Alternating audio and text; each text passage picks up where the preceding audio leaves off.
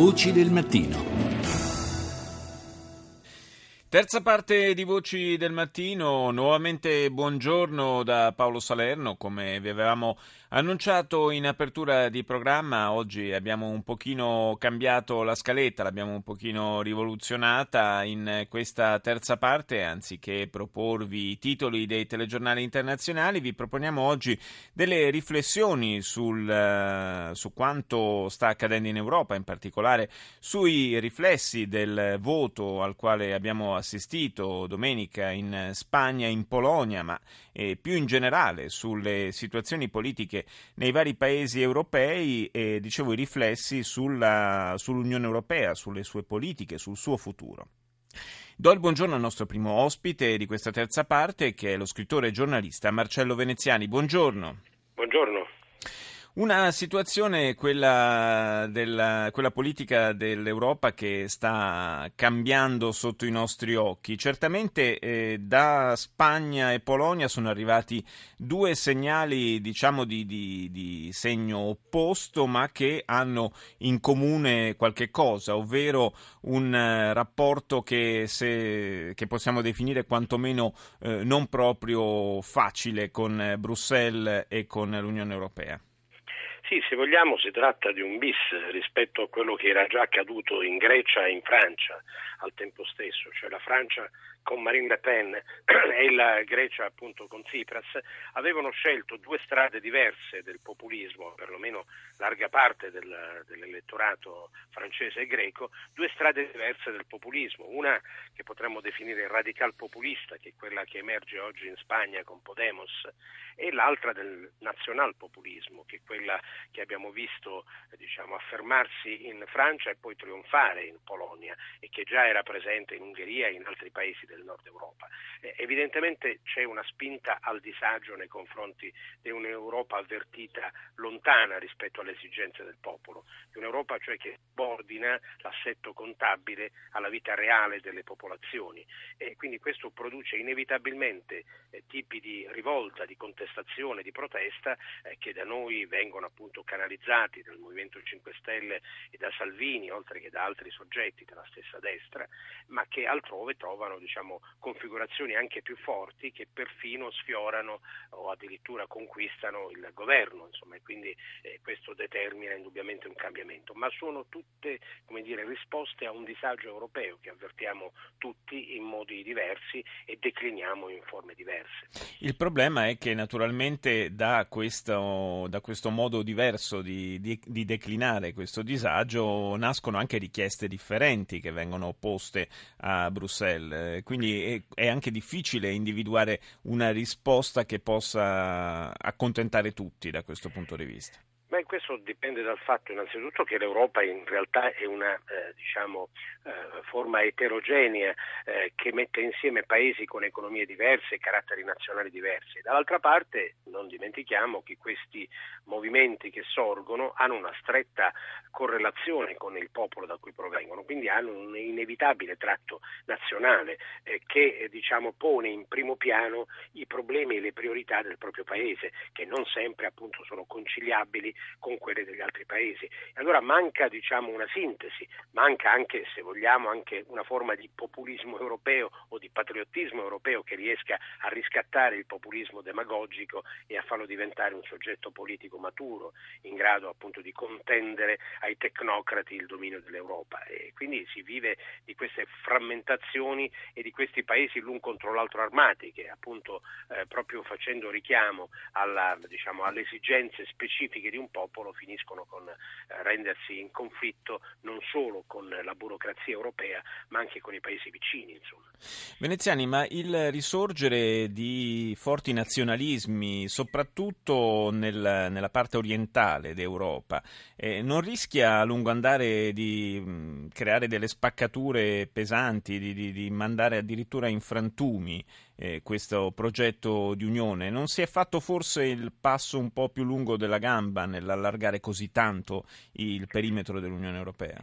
Sì, questa può essere una chiave di lettura. Un'altra lettura opposta può essere quella che sono stati mortificati dire, i popoli e le loro identità nazionali e per questo emergono poi in queste forme anche radicali.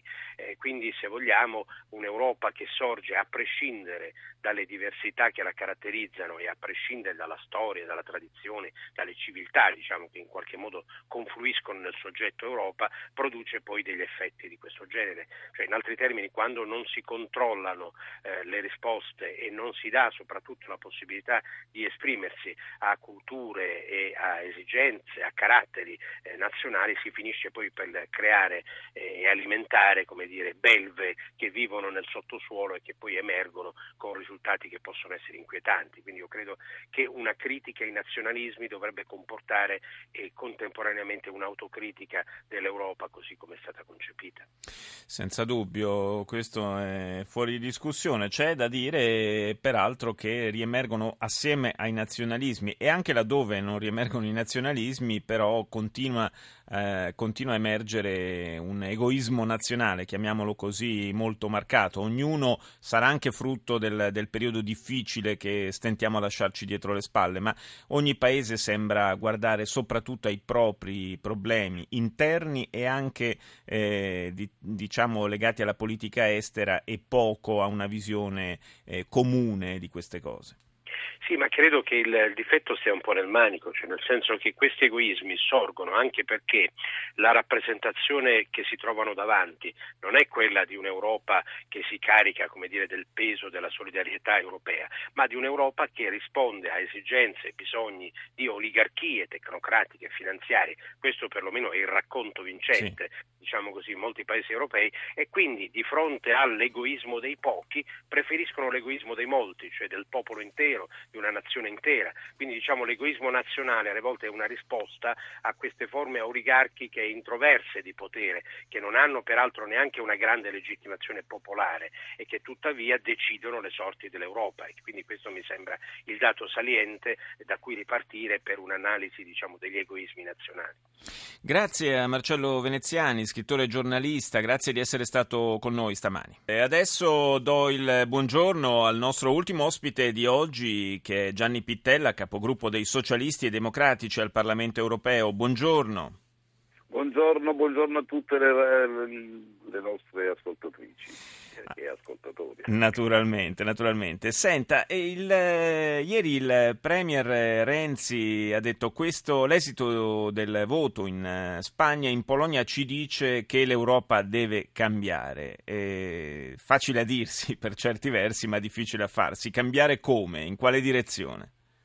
Renzi ha assolutamente ragione e noi stiamo lavorando per il cambiamento. Sono nove mesi che dura questa legislatura eh, europea e stiamo cambiando in due campi principali, le politiche economiche e la capacità dell'Europa di darsi una politica estera comune e una politica per l'immigrazione e l'asilo. Sono le due questioni principali che sono anche, diciamo così, alla base della crescita dei movimenti anti-europei. Come stiamo cambiando le politiche economiche?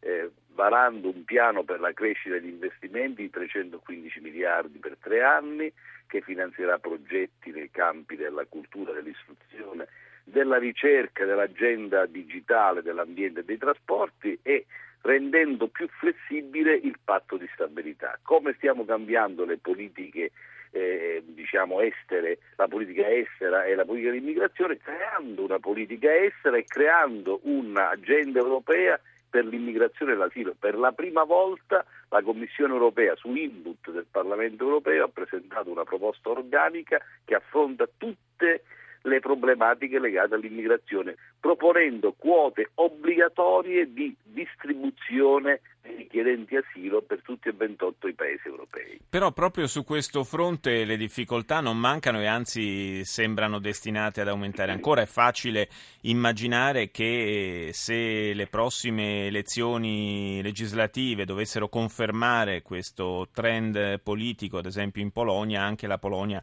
possa andare ad aggiungersi alla schiera di paesi che già per usare un eufemismo, storcono il naso di fronte al discorso delle quote? Guardi, il risultato del, del voto in Polonia va letto probabilmente attraverso la crisi russo-ucraina. un conflitto che per motivi storici, culturali, di vicinanza ha molto scosso l'opinione pubblica polacca e quindi lì il problema non è la politica economica, l'austerità, lì non c'è l'euro, lì il problema è eh, diciamo, la scarsa capacità avuta dall'Unione Europea fino, a, fino, all'avvento di Federica Mogherini di fare una politica estera.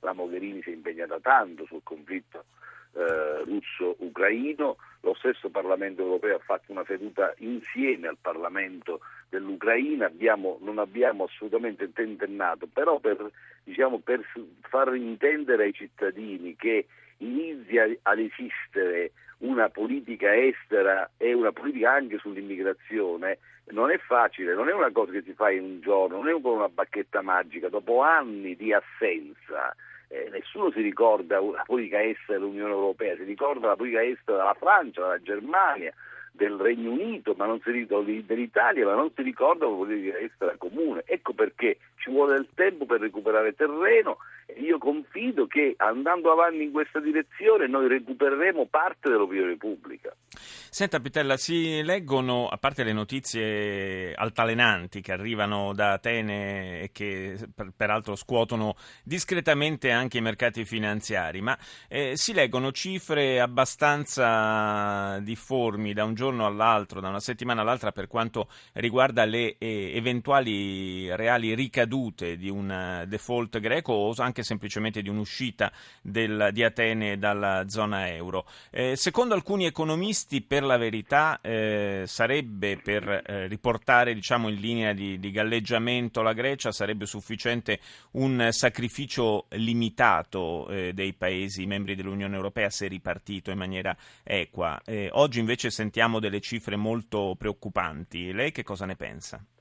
Io ne penso che bisogna assolutamente evitare che la Grecia esca dall'euro, perché al di là delle cifre il danno sarebbe disastroso, perché mettere in discussione l'euro, cioè dimostrare che è possibile che un paese esca dall'euro, significa attaccare gli altri paesi, significa mettere in fibrillazione tutta la zona euro e gli speculatori che sono sempre diciamo, pronti ad agire per i loro interessi immediatamente dopo l'uscita dalla Grecia prenderebbero di mira altri paesi che possono essere diciamo, eh, allettanti per le loro mire. E quindi non possiamo assolutamente accettare al di là delle cifre possono essere 100, 1000 o 10.000 eh, il punto è un altro, eh, difendere l'integrità della zona euro ed è possibile, siamo ad un passo dall'accordo, perché non di fronte anche alla disponibilità che il governo greco ha dimostrato, io ho parlato con il,